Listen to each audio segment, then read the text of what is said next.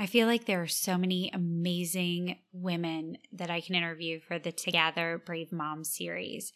And this time I picked a couple that I had my eyes on for a while. I was thinking about doing this series earlier in the year and it didn't happen. But this time I got in touch with some people I know, some people I just met through Instagram, and wanted to bring them to you because their stories are incredible. I have been just amazed by their everyday acts of bravery. Some are seemingly small, some are outrightly huge. And some you think, yeah, I think I could do that. And others you think, oh my goodness, there's no way. I, I don't know how I could be that courageous to get through what they just went through. But today I'm sharing with you my friend and sorority sister, Rebecca Hutchison Kent. She is the creator of Shit Cookers and Hiccups and lives in Lexington, Kentucky with her three kiddos and their black lab. Rebecca is a recovering alcoholic and has been sober for three and a half years.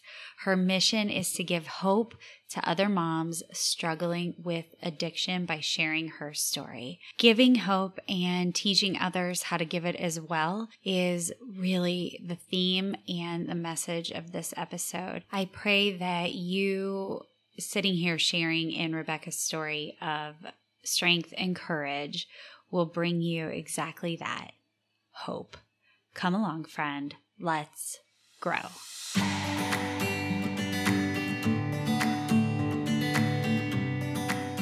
Welcome to Families That Stick Together. Just step right over the random pile of clothes where it looks like all my kids melted. Turn right past the pile of papers still out from last month's school project. Maybe don't look at the sink and make yourself at home, friend. This is where our family of six hangs out. It's where our real life happens. Stay long enough to be reminded of what we both already know that swimming upstream is not without much work and grace, but it does come with friends who are rooting you on just as fiercely as the way you love your strong family.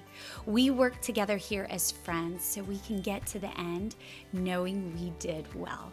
Come along with us to gather together to grow through it all. Welcome, friend, with your laundry, your running shoes, or your cup of coffee. I can't wait to spend my time with you.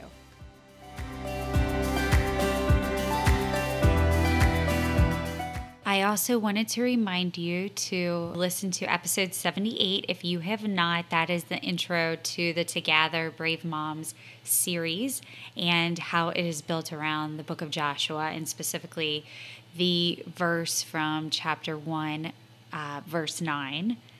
And we're going to jump right into my interview with Rebecca Kent. But I just feel like in today's world, one of the character traits that people are definitely losing is being brave and courageous to stand up for what they mm-hmm. believe in and go against the norms and stay true to their convictions and what they know they should be doing for themselves and their family and building it all around a foundation of faith. And so many people i think are scared to step out and and be bold in that. And god promises us that it's not going to be easy but I'm going to keep reminding you be strong and courageous. And when these obstacles come down your path, it's okay. Like, I got you. We can do this, but you have to be strong and courageous. And so that's a personal mm-hmm. choice, obviously, as you know. And I, I wanted to invite you to share your story because you have a beautiful story of personal choice to be brave and redemption and victory and constantly probably choosing, I'm guessing, bravery every single day for you. And so I've been so inspired by you, Rebecca. I had no idea that this was your journey.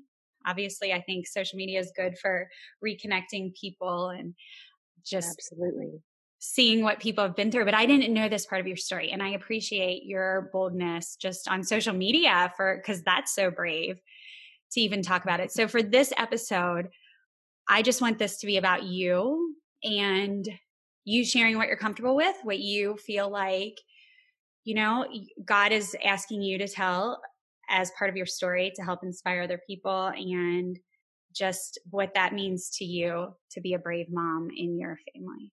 Absolutely. Well, thank you for having me. First and foremost, um, what an opportunity to share my story. And I feel like the reason that I do share is hopefully to help other moms, other parents, other in, in all capacities, whether it be if they're struggling with alcohol or some type of addiction, or if they have a family member or a loved one or a friend that is also struggling with it because it's a battle for like the whole family or for the, the community i feel like that you're surrounded with. So thank you for the opportunity to let me share that i guess kind of to back up and give you a little background of where where I was from and came from and all of that is I lived in Frankfort, Kentucky. I, as a child, I'm an only child. And um, I would say that I had a pretty uneventful life. Like everything just kind of went, everything for me until I was 35 just seemed to fall into place. And I know that's not a lot of people's stories at all. And I wasn't met with very much adversity. I will say, just as a background, that my dad did drink when I was a child.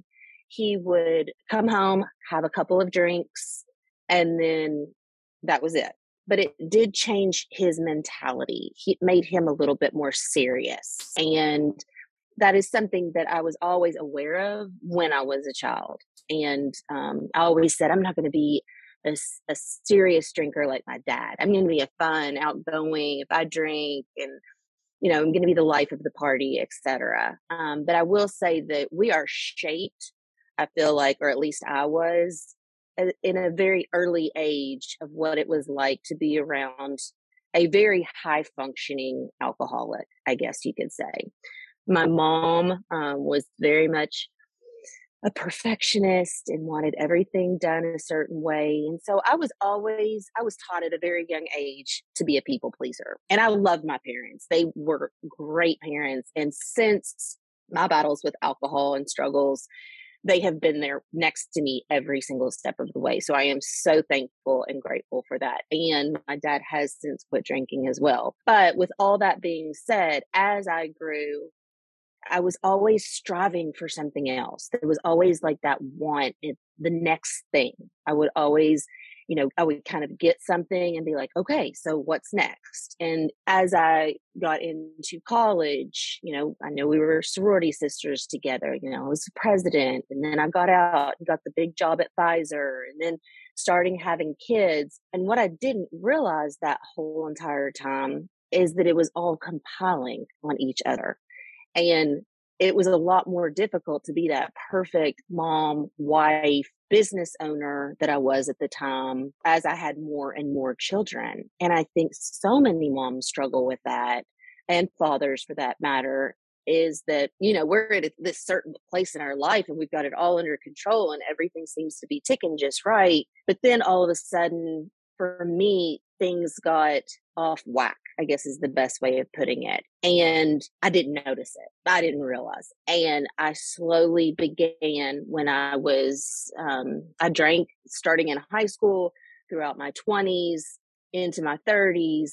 But I would say that it probably never had become a problem for me until I started relying on it to make things go away in my life or to smooth things over in my life. At the time, I was 35. I owned my own business, which is a, biz- a maternity and children's clothing store. I had three kids. My husband was on call. Uh, my husband at the time was on call for his job. And so I was I was charged with running the show.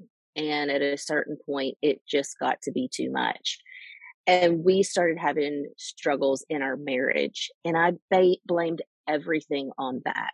I never really came back to the alcohol. I never really came back to the adderall that i was taking to keep me functioning at a level that i could maintain all of the responsibilities that i had. And you know i was on anxiety medicine. It was just this what what can i say? Like it was the only thing keeping me going and ticking. And at a certain point, it was the perfect storm when it all came together. And so what caught my attention was on the morning of November 17th, I woke up and my now ex husband came at our front door with two of my dear friends, his brother and sister in law, along with an interventionist. And they had an intervention for me that morning. Um, I was shocked, completely taken aback, was not ready. These were all people that I drank with. Dear friend, I had been to a football game and we had just drank the week before. I was very, very surprised. I was mad. I was really, really mad. And, you know, I know that you talk about God in your series in the book of Joshua. And like at this point, I was starting to feel lost without God because I was really frustrated. And I had grown up in the church, always going to church, youth group, etc. Read my devotional daily throughout college. I had a firm foundation in faith, but it was somewhere along that time frame that I, was like, why does this keep happening? I was a blamer, you know, like, why is this happening to me? I used to be able to pull it all together and do it and maintain it. And I can't now. And I can't, I could not control my marriage. And that was when I first learned to have to, that I couldn't control anything in my life. And I quickly found that out after going to rehab and which I did accept a rehab. I went to Hazelden Betty Ford in Minnesota, which was probably the very best decision that I ever made However, when I came home post intervention, post rehab, I had pigeonholed myself as an alcoholic. That is when the divorce started to get really, really ugly. And at that point, that is when my drinking really kicked in. I stayed sober for six or eight months at that particular time. I won't go into all of the the details, that we spent a lot of time in court getting divorced to the judge. I was an alcoholic mom that didn't take care of her children. And it was very, it was a struggle from day one with that judge. And, you know, I can sit here and blame and point fingers and say she didn't know what was going on in my life, but this was exactly how my story was supposed to go. This is the way God intended it. This is how he taught me and to learn from my struggles. And, you know, looking back on it now, I wasn't alone. He, she, it, higher power, whatever you want to call it, was with me. Thank, thank God the whole time. But during that time, I felt very alone. I was very afraid. And that high functioning, positive, outgoing, brave could do anything mom and mother and daughter and wife I lost her completely. It was the darkest. The next three years, three to four years, were very long and very dark. And that's when I had started my, my battle with quitting drinking. But at the same time, I continued to drink. And that is when the real struggles with alcohol started to happen. And um, it got really bad.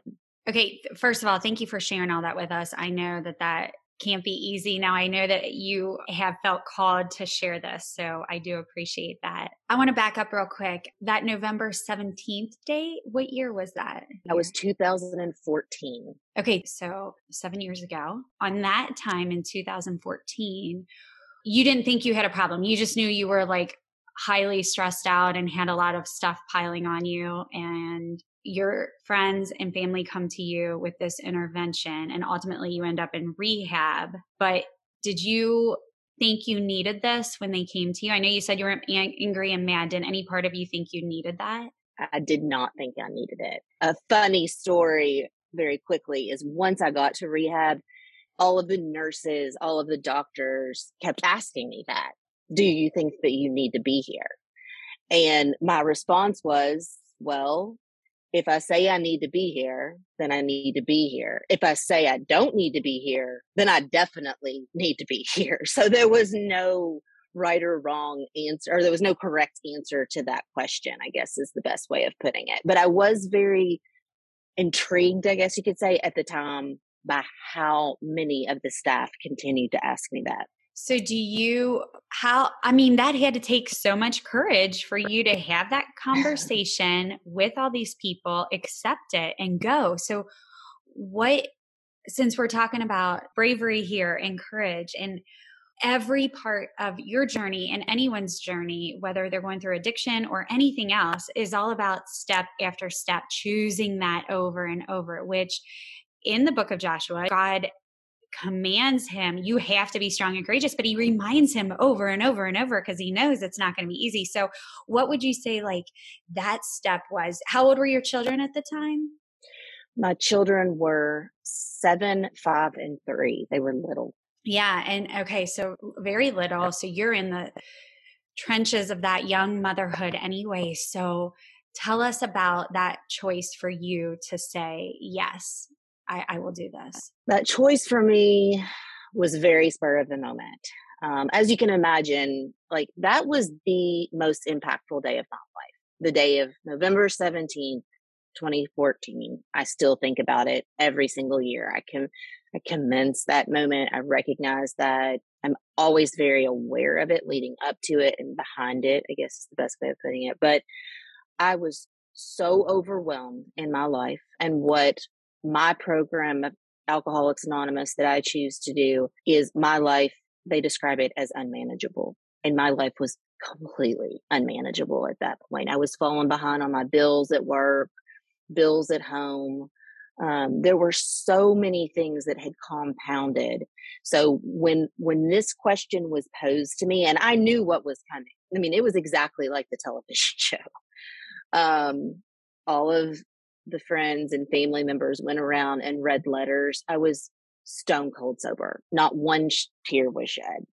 i i was i felt nothing i was completely numb so when it was proposed to me, do you want to go? I said, absolutely. Absolutely. I will absolutely go and take a 30 day break from what I cannot juggle right now. And they were all shocked. What I didn't know was that that morning prior to the intervention, my ex husband had filed for divorce. That was going to be my parting gift if I didn't go to rehab. I didn't know that though until I got back from rehab that he had filed that morning. So they were all shocked that I was like, I'll go because none of them thought I would actually go. It didn't hit me. This was about 11 o'clock. By two o'clock in the afternoon, that day of the intervention, I was on an airplane out of Cincinnati to Minnesota. Like my bags had already been packed, everything was ready to go. On the way to the airport, um, because I was being chaperoned, I it hit me, and I called my parents, and I just lost it.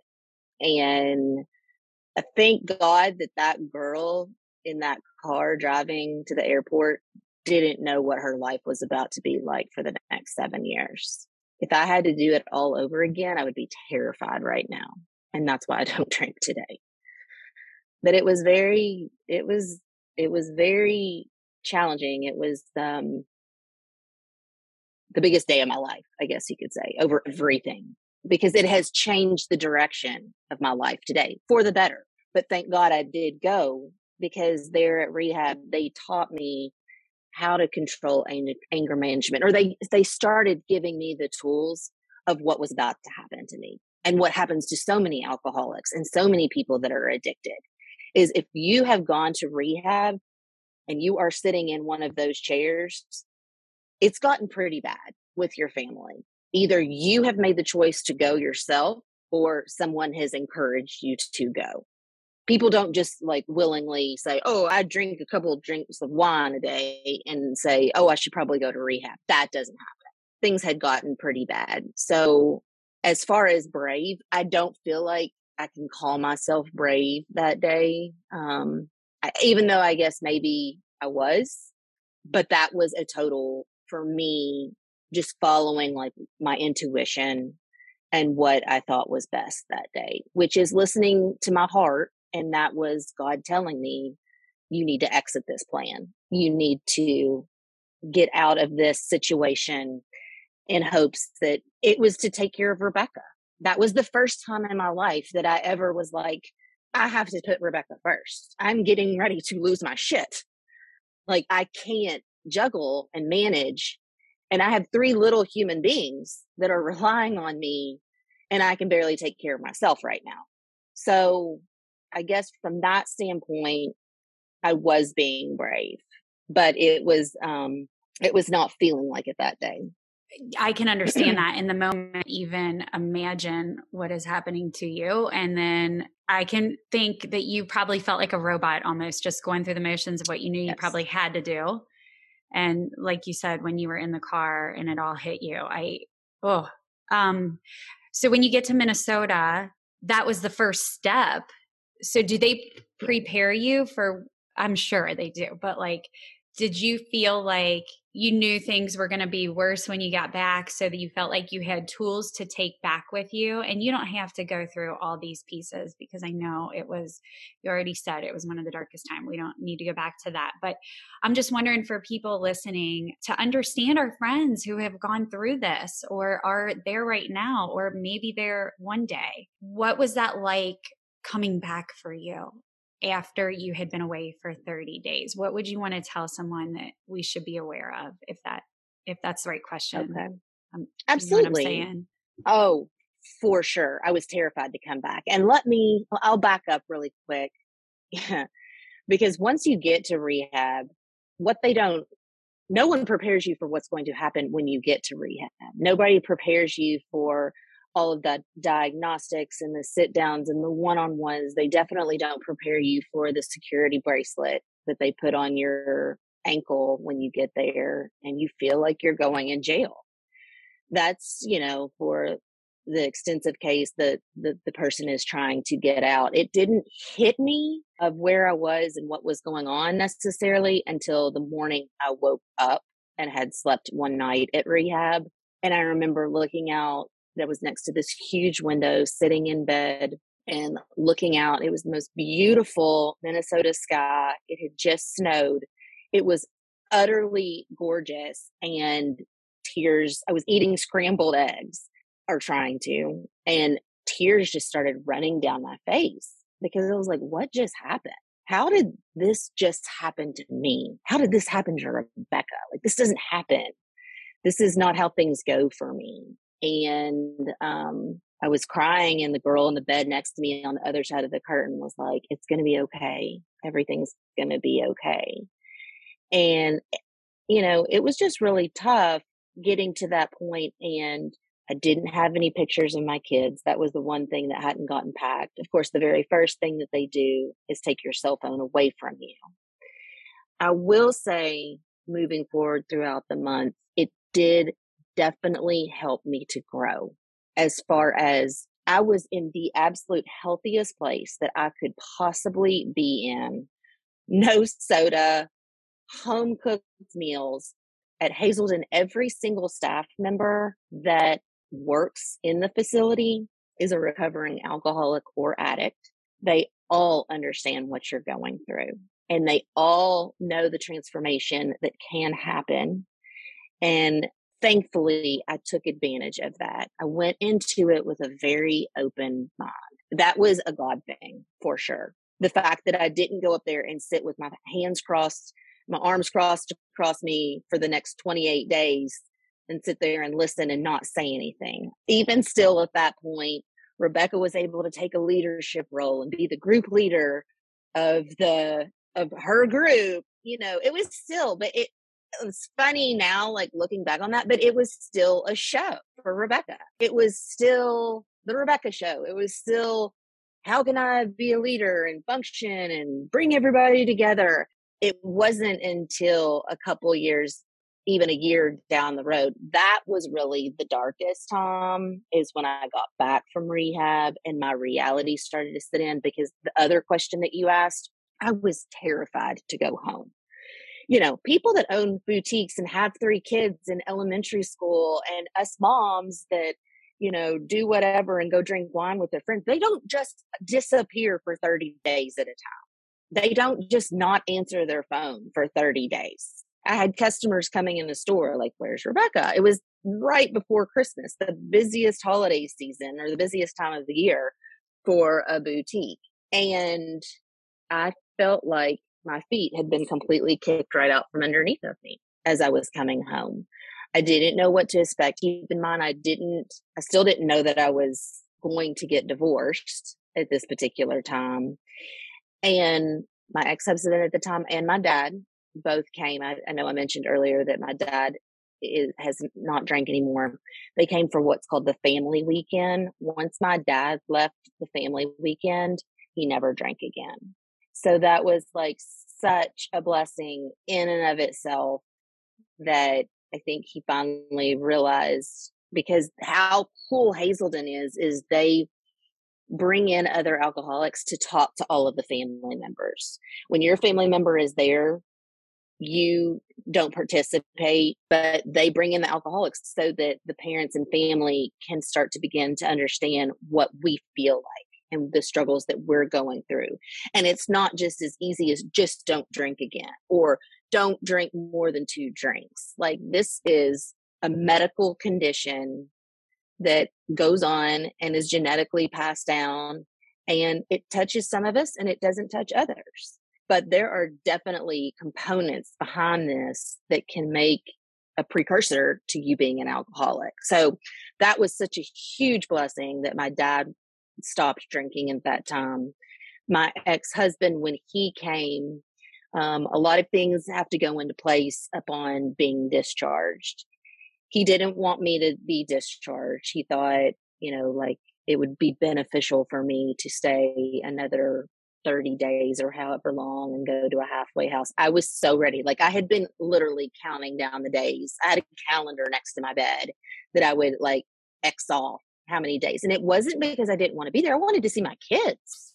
I wanted to see my babies. I had never been more than a few days, like, you know, without my children, you know, a, a trip to San Francisco or whatever it was, you know. So there was nothing keeping me at Hazelden. Yes, it was a great experience. And I would love to go back today, honestly, and participate in some of the activities that they have going on up there in the workshops. But I didn't want to stay then. So upon discharge, I, you know, you, you put, if you have someone in your family that goes to rehab, you have to all you have to expect for them to do a lot of changing during that period of time.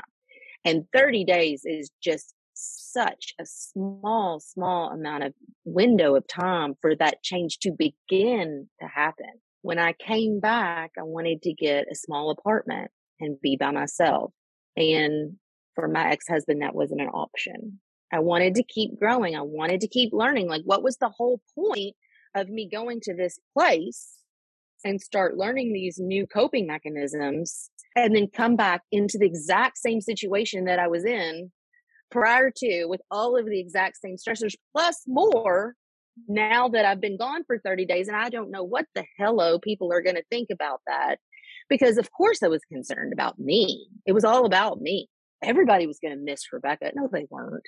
There were a few close friends and stuff. Like now I know that people are really um, focused on what's going on in their lives. It didn't matter what was going on in mine.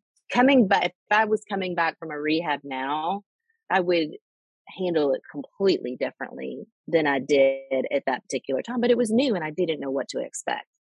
So, yes, I would say that was very brave to come back and then to be slapped with the divorce, to find out um, followed with all of that was child services got involved multiple times. Um, there are many stories that I could go into as to how and why things happened the way they did. But at the end of the day, you're talking about a stressed out mom that went to rehab that never had anything on her record, not even a DUI, PI, nothing.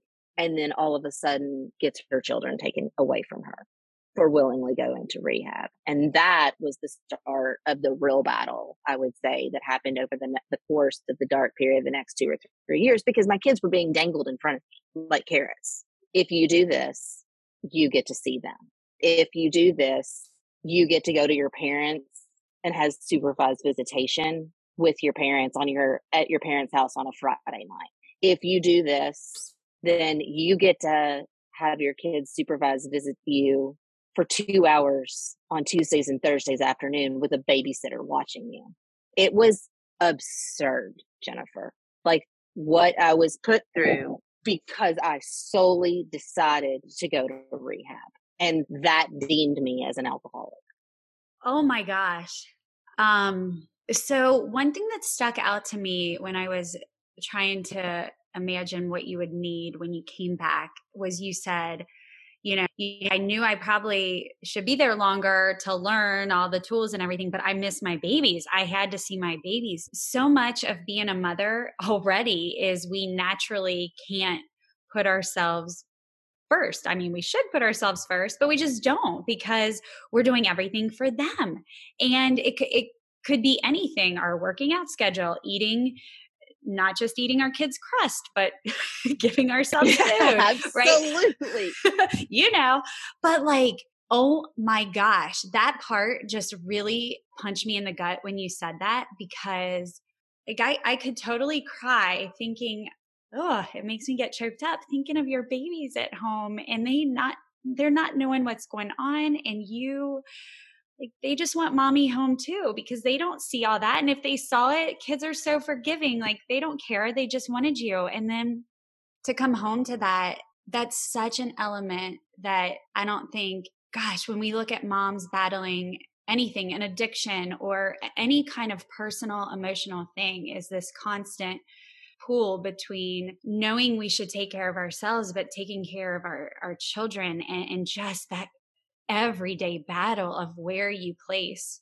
yourself. So I, I, can see why you wanted an apartment by yourself. Like I think that's even though that didn't go the way you wanted for that, but like what a, a smart thought there of I, I know I need to do this, but I got to go here and there. And you know, you always see like take care of your friends make sure you're you reach out to your mom friends make sure they're okay with their kids mm-hmm. but this mm-hmm. is such a is making me think more of that is helping our friends and family with their their children no matter what age because you you can hardly take care of yourself sometimes. Exactly and like i just didn't see it happening and that is why i'm such a huge advocate of mental care and self-care for women and like you know some people think it's you know ridiculous to do that or to take 2 hours on your sunday afternoon.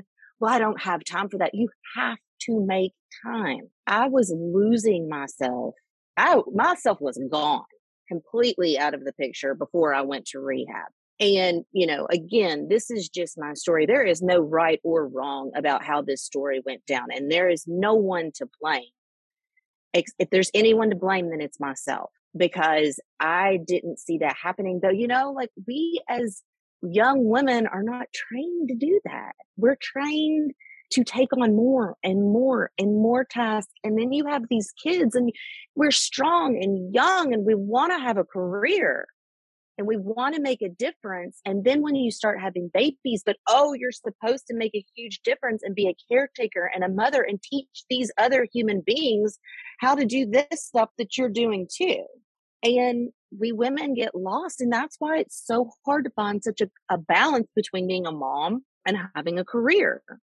And I really feel, and I tried, I did the part time mom gig of work for a period of time. And that honestly was the worst because then I, I took on all home responsibilities, all work responsibilities. They both compounded on top of each other.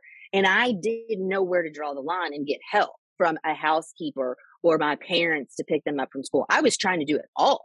So that was a real bad idea at that particular time. But yeah, I would say that once I got to rehab that night, one of the hardest things that I ever had to hear was I called my husband at the time uh, to let him know I got settled and everything. And I hadn't got to say goodbye to the kids. They were all at school. And so I was like, what are, what did you tell the children? Like, what, where is your mommy? Like, how did you, what are you going to say to them? And he was like, I don't know. I haven't thought about that yet. And I'm like, I was floored. I was crushed. I was broken inside because you hire an interventionist, you have all of these letters and bags packed and airplane tickets bought, and you don't think about what you're going to tell the three most important things in our life. So there was that coming back as well it was a real struggle. That was a real struggle. But, you know, again, it's shaped me into who I am today, too. I don't, we don't need to go through the whole time period. And I would love to have, like, we could have a three hour interview here and this would be really fun. Um, maybe we'll have to do a follow up episode. But tell us what finally, like, what was November 17th, 2014 was such a significant date for mm-hmm. you. And then as you look back, what was another significant moment or circumstance where you knew you had to say yes to God to take on this battle and finally become who God had created Rebecca to be, even with all these parts having to happen to get you to who He knew you were fully made to be? What else happened that made you say, Yes, okay, I'm breaking through to the other side. Here I come, Lord, get me through? Absolutely. So the next and probably more, way more significant date to me today um, is my sobriety date of July 29th, 2018. And that is the day that I made the decision of, I got to do this. It wasn't the first day that I made the decision that I've got to get sober. Um, there were a handful of those in between, but that's the day, you know, at the time I didn't know, am I going to be able to do this? I didn't know if I was going to be able to follow through. But there were so many things that had happened leading up to that moment. And it very briefly, you know, I mentioned like the CPS getting involved. I mentioned, you know, the children and the supervised visitations. What I didn't mention was my struggles with drinking, that I got to the point that I would start drinking in the morning. I was working a I was a manager, a catering manager at a restaurant during a chunk of that time for 2 to 3 years. And the, the lifestyle just was not conducive. Or absolute actually let me rephrase that. It was 100% conducive for an alcoholic because you went in, you worked your tail off. Everybody got off at the same time. You went and hit the local bar or whatever was going on that night. And then, you know, at this point, I had been divorced. So part of the time the kids with were with their dad. So I didn't necessarily have a responsibility to go home to. And then you don't wake up till 11 o'clock. You do it all over again the next day. That is when my life got really, really tricky of getting my kids back. I got all these things back you know, I got a new place to live after the divorce. I got my kids back. I got them settled. They were in school. I got the finally got the job back, making cash, making money. I had disposable liquid cash all of the time. So it made it very easy to hit the liquor store every one that I passed, I guess you could say. But then I took I changed jobs and I went into a new job that was the one of the worst decisions of my life. That is when I started drinking during the day. And that is when I started drinking at work because I couldn't deal with like this. That was my go to. That was my Anna. Like, I don't like what's going on. I'm just going to drink. That's just going to make it go away. And if once that wears off, I'll drink a little bit more and think about how scary that was at that particular moment. And keep in mind, I had never done this prior to that. But I would be lying right now if I didn't say I wasn't driving my kids around. I was drinking and I may not have been actively drinking right at that moment, but there's no way I should have been driving my kids at that point. I did during that time end up having an accident. It was just like a popped tire. Thank God it wasn't as severe. There were, um, the kids were late to school. I, you know, didn't feel well. I was never involved with them during that darker time, I would say, um, as far as like playing games or doing homework, you know, those things that parents do is like you actively hang out with your children. I was just there. I was a being. I had lost so much at that point, pretty much everything my business, my home, the place that I called home, my marriage. I was, I was depressed. I would say I was then in another job that I thought that was supposed to be like this golden job where I just worked during the days and it was awful. That didn't work out for me. And then a very, very dear, almost best friend died of cancer. And it just sent me over the edge. And it wasn't, it was a few months after that that I was drinking so much that I admitted myself to the hospital. I spent a night in the ER and six days in the ICU because they were so afraid that I was going to have a seizure because I had been drinking so much. Now you would think once I got out of there, I would quit drinking but I didn't still. I stayed sober for, I would say, three or four months. this was leading up. That was, I would say, like a February, March time frame. This was leading up to the July 29th date of me officially being sober. I stayed sober for three or four months at that time. And then one I one day out of nowhere, it would be like every single time I started getting things back and my life started getting quote unquote normal again, that's when I would be like, oh, well, just one beer wouldn't hurt or one glass of wine. I can do this. And that's why get so many alcoholics get in such trouble with that. And that's why we just can't drink that first drink. Yes, the one or the two isn't necessarily going to do or hurt anything at the time, but it's going to lead to more drinking. So it, that is why alcoholics just don't have that option. And that's so hard for someone to understand that is a non or that drinks but doesn't have an addiction to alcohol. In order for me to stay sober today, I just can't do it. Not even that one or two over dinner with the girlfriends. So, because it leads to things like this, I had been um, experimenting with that uh, in the evenings after work or whatever. And then one day out of the blue that summer, I decided I need to clean my house. I think I'll go buy a pint of bourbon that'll give me like just enough energy and get up and go. And it'll make me happy that cleaning the house won't be that big of a task. Well, at that point, I would say mid June, um, the one, the one little pint turned into, then I started buying two pints turned into, oh, excuse me, they, they were half pints, started into two half pints. Then all of a sudden I was buying pints and you can see where this was going. And that day in July, the ex had caught wind that I was drinking again leading up to that day in July. And I knew that if I didn't do something right then, if I didn't take care of myself, if I if I did not take care of myself in order to help my kids, I was going to lose my children for good. And so that is why the decision on July 29th, 2018, I said I was done. And it was a couple days later that I literally, you know, I had remained sober. I admitted myself back into outpatient rehab, which is where you go like two or three hours, three or four days a week. Um, you're with a group of people. I did that and I was able to stay sober for a couple of days. And I specifically remember going to an AA meeting that night and I was just distraught because I didn't think I could do it. I didn't think I could stop drinking for good. And, um, a wise old old timer that we call him told me to get down, lay flat on the ground, and when I got home and pray and ask God to help me. And that is exactly what I did.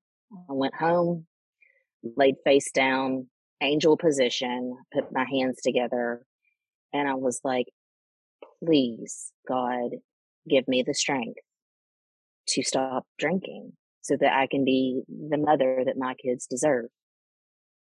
And the partner and the daughter and um the, and the Rebecca and I was so broken Jennifer at that point like I had lost all confidence in myself in who I was um but there must have been some tiny little glimmer of hope in there which is why I'm such an advocate on hope giving people hope now is that without that, we've got nothing. And it's in those moments that, you know, if you get to that point of depression, you know, you've got to keep that hope. And that's where family members and the strength of others and friends can make such a difference in an alcoholic's life. There's a fine line of being someone that is making it worse and there's a fine line of helping an alcoholic. And that's why you have to um, find that as a friend. And sometimes friends have to be cut off for a period of time. But even when you do that, you can still let them know that you're there. You're just not supporting them monetarily or however else that might be. But without that hope, we still have nothing. Rebecca, I'm so proud of you. I'm so inspired by you. And I I mean, could you have hit rock bottom any more? I'm sure is what you felt like, but like as you share, I- I'm inspired by your perseverance, your personal choice to, because you just said the last time you went yourself, right?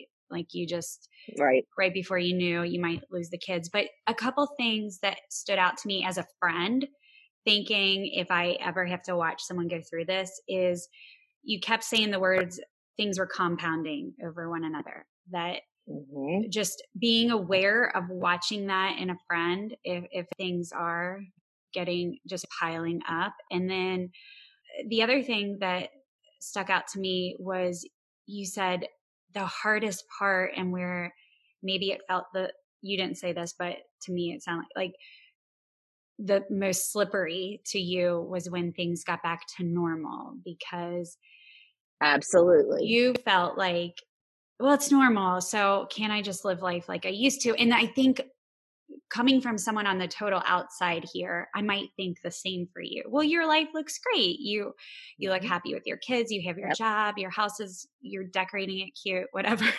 like you look normal yeah. to me. Yay. Okay, I don't need to pay attention to you as much and and notice those little things, right? So those were really helpful as a friend and someone listening to your story. Thank you for sharing that part.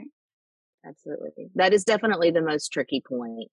And that is why so many people relapse is because they start getting things back and life feels like what it used to be like, but you can handle it and you can juggle it.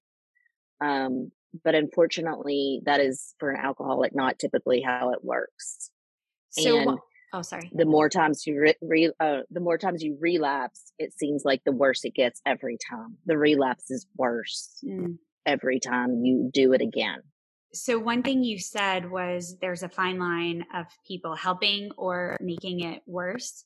What mm-hmm. looking back, when you think back to when those things were normal, like your life looked normal, what would be your advice you'd give someone of what they could have done for you? And I don't know if there's a right answer because it may have been different in each situation, but what do you feel like someone could have done for you to maybe keep you from falling down? That is such a hard question. Um, because at the end of the day, stopping drinking is a personal decision that you have to make for yourself. And it's not a decision that anybody else, you can want it for me all day long. As my best friend, Jennifer, you could be like, ah, gosh, I just see this and you see what a person you could be. And I, that was a lot of what people said before I went to rehab is you used to do this or you were doing this or my friend is gone. And I think those are all very common things that you notice it as a friend and you can see it from a mile away, but what do you do about it? And the only time that anyone, I, I did have my friends come to me one time prior to the intervention I would not recommend an intervention for anybody. Um, that's just my personal, how I feel personally. I do absolutely and 100% recommending you going and talking to someone that you're concerned with. And I did have a handful of people do that to me after the intervention when I would pick up drinking again. I hold those people near and dear to my heart because they recognized it and I just knew that they were there and willing to help, but they didn't pressure anything. I've always been one of those people, you tell me to do something, I'm going to do just the opposite. Um, don't corner me, don't pigeonhole me. And most alcoholics are exactly the same way. The more you tell them not to do something, the more that they are going to do it. So I think just letting a friend or a family member know that you're concerned that you you recognize that they're acting differently or they're um, doing things differently or maybe drinking a little bit more. It, you don't have to like sugarcoat it. And I think that's the most important thing is go directly to this person and be like, Hey, I love you. And I'm concerned for you because you're just not acting yourself. And, you know, you're not showing up on time or this or that. There's so many red flags but like I care about you and I want to know what I can do to help. Is there anything that I can do to help in this situation? Do we need to go have a girls' day? And I think it kind of leads into more of an opportunity to then say to them, you know, like, what's different? What's going on? Pe- people don't drink just to drink. I didn't pick up a fifth of whiskey and drink it because it tasted good. I picked up that bottle of whiskey because there was a lot of shit going on in my life that I was really unhappy about. And I didn't know how to manage it. I didn't know how to manage, uh, you know, my, my marriage falling apart. I didn't know how to manage the fact that my business was overwhelmed and I was behind on bills. I didn't know how to manage the fact that my body was craving alcohol and I couldn't not drink because it does get to that point at a certain point. And God forbid that that happened to people. But I physically, at a certain point of my drinking career, could not stop drinking. It would wake me up in the middle of the night. And this is fairly common for alcoholics and addicts. So, you know, I, I, I wholeheartedly say, go to a friend, help them, ask them how you can help. But you have to be able to accept the fact too that they might just not be ready to quit at that particular time. And, you know, if you can help with their kids, if you can just be there to support them, that goes a long way. And that is honestly really all you can do. One thing you, you, that was such a beautiful part of your story is when you got down, laid down and just cried out to the Lord. And you said that you had a tiny glimmer of hope. Like you knew you had hope, which is no coincidence that those are three of the virtues that God says you have to have faith, love, and hope, right? And I, I would guess that as you look back, the friends that have stuck by you or or at least had an impact uh, for you over the years would be friends and family that also gave you hope that probably absolutely. showed you hope in in all of it. Yes and it was very surprising um who those people were that i never would have imagined. People that stood by me and just checked in on me and didn't give up on me because it's also a very um oh gosh what's the word i'm looking for? Uh you feel I was so embarrassed and I felt guilty and I was ashamed of who I was and I was ashamed that I was having to rely on alcohol. Um, I just didn't feel good about myself when I was drinking and I knew that I wasn't performing at a level that I had in the past. I knew I wasn't being that friend. And and some of my dear friends didn't know what to do with that. Some of them still don't know what to do with that. And so a lot of people just don't come around. They don't know what to say. They don't know what to do.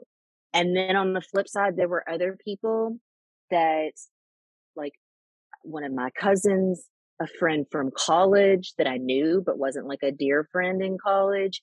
I can rattle off people in my brain right now that just checked in on me and said, I love you and I support you and I'm here if you need anything at all. Those were the friends that I probably wouldn't have considered them the closest prior to that. But I have a very special relation. I might not talk to them all the time now, but it's a very unique relationship that I have with those people now. And they know it. They know who they are.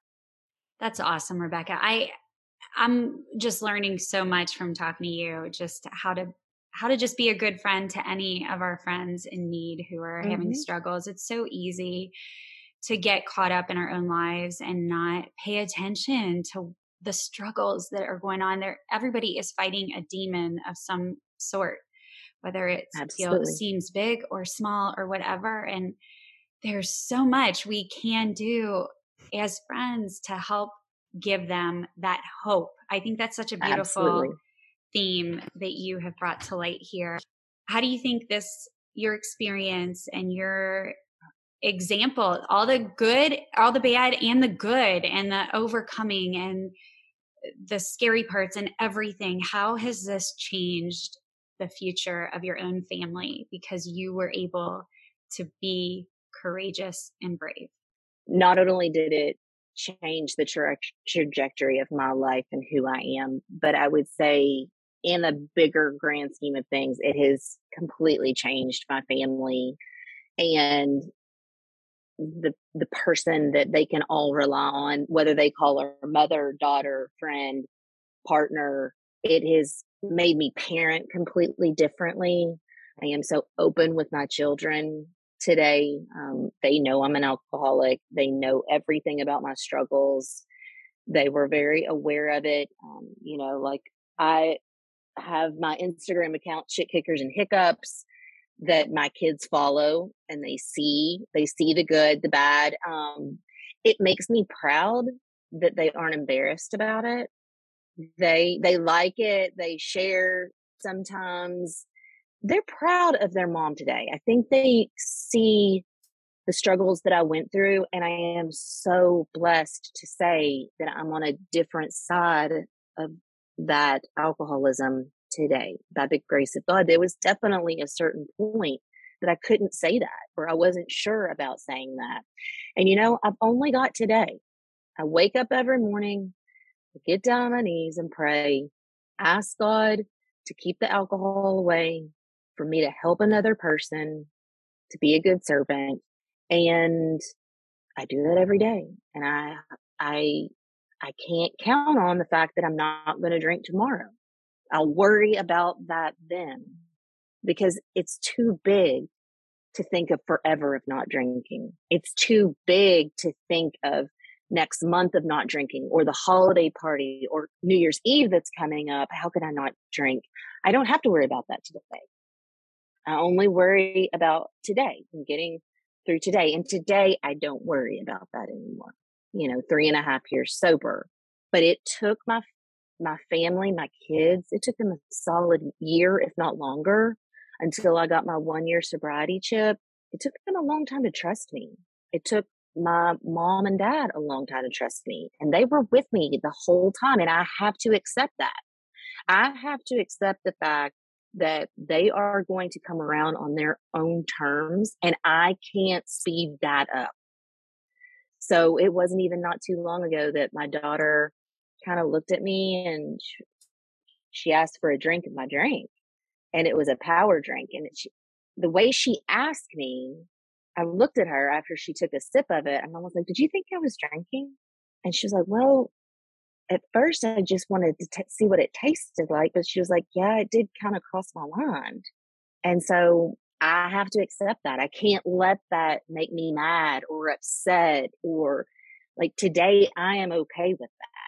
That she, she, you know, I showed her all these bad traits.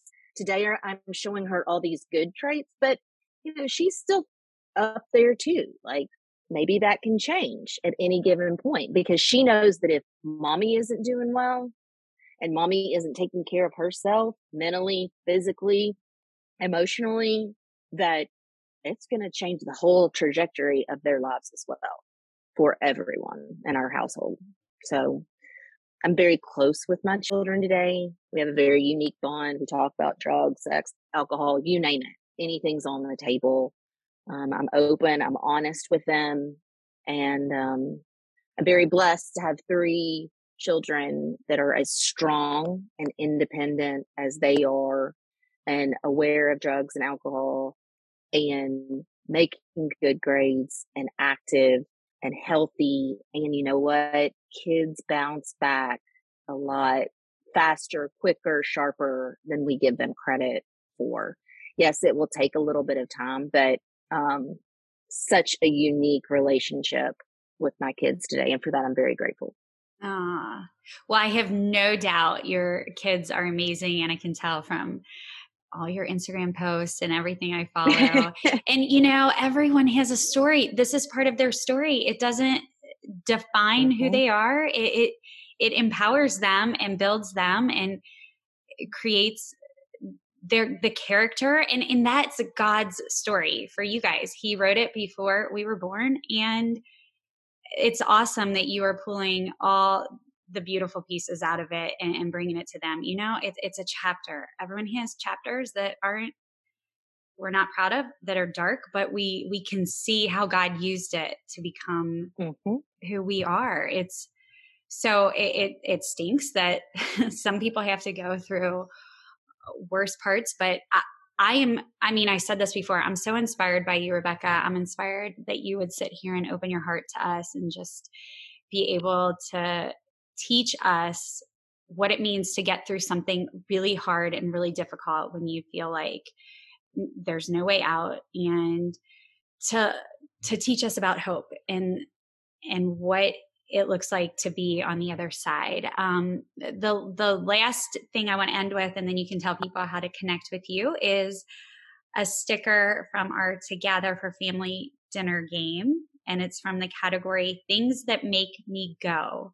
So, what today or this week made you say, "Good decision"? Good decision. I have been trying. I am a huge procrastinator. And I have tried this holiday season to stay on top of everything a little bit more. So I actually did wrap presents over the weekend. We got our Christmas tree up early this year. And I have been trying to make sure that the kids have presents under the tree a little bit, a day at a time. And the best decision is to make sure and move my elf every night to a new position. I love it. And I saw that post when you got your kids out to get that Christmas tree late. That was a good decision oh, yeah. to even get them there, make them participate. You said you all ended up having a fun night. That was a cute picture. But I love it. I love that you're sticking to that plan of getting the things done early. That is not easy at Christmas time for sure. No, it's not. Okay, Rebecca. Um, thank you for giving us so much of your time today. It was such valuable conversation. And this was so good for me to catch up with you. And I would love for you to share with our listeners how they can connect with you, eh, just to follow you, to be inspired by you. And also, if they have any questions and they want to reach out to you in confidence, how would they do that? Absolutely. Um, my first method of communication, I guess, would say be through my shit kickers and hiccups Instagram account. You can feel free to DM me follow along. We do, you know, I'm constantly sharing about recovery and hope of recovery. I am also sharing some of the crazy events of my life um, over in stories and what's going on in our household. You can also find me at Rebecca Hutchison Kent on Facebook. And really exciting, my website, Shit Kickers and Hiccups, is going to be coming out in 2022. I don't have an exact timeline on that, but um, hope you will follow along on Instagram and that update will be made there. Yay, that's awesome. Okay, well, I'll, I will link all that in the show notes. And then also in January, you let me know when that website is live, and I will be sure to share that and share back to this episode. Awesome. Thank you for having me, Jennifer. Oh, my I really goodness. appreciate the opportunity. Share some hope.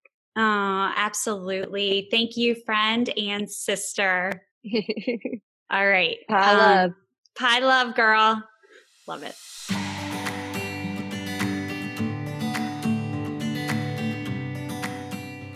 If you love what you're gathering through these episodes, please screenshot, tag us, share with friends, and leave a review. It is the best compliment you can give us. It is so encouraging, and together we can help grow stronger families. Be sure to follow us at Together Moments on Instagram and Facebook. Leave us a DM. Check out all our incredible games and tools and your free family resources at togethermoments.com. As always, Take time to gather together to grow and speak the words that matter.